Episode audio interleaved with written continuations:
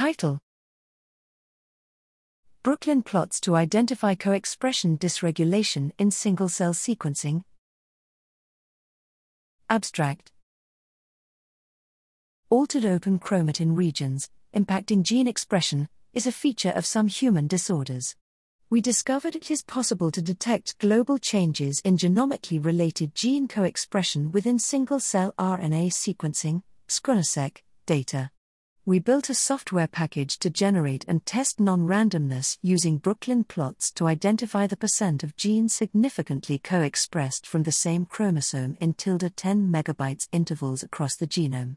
These plots establish an expected low baseline of co expression in scRNA-seq from most cell types, but, as seen in dilated cardiomyopathy cardiomyocytes, altered patterns of open chromatin appear.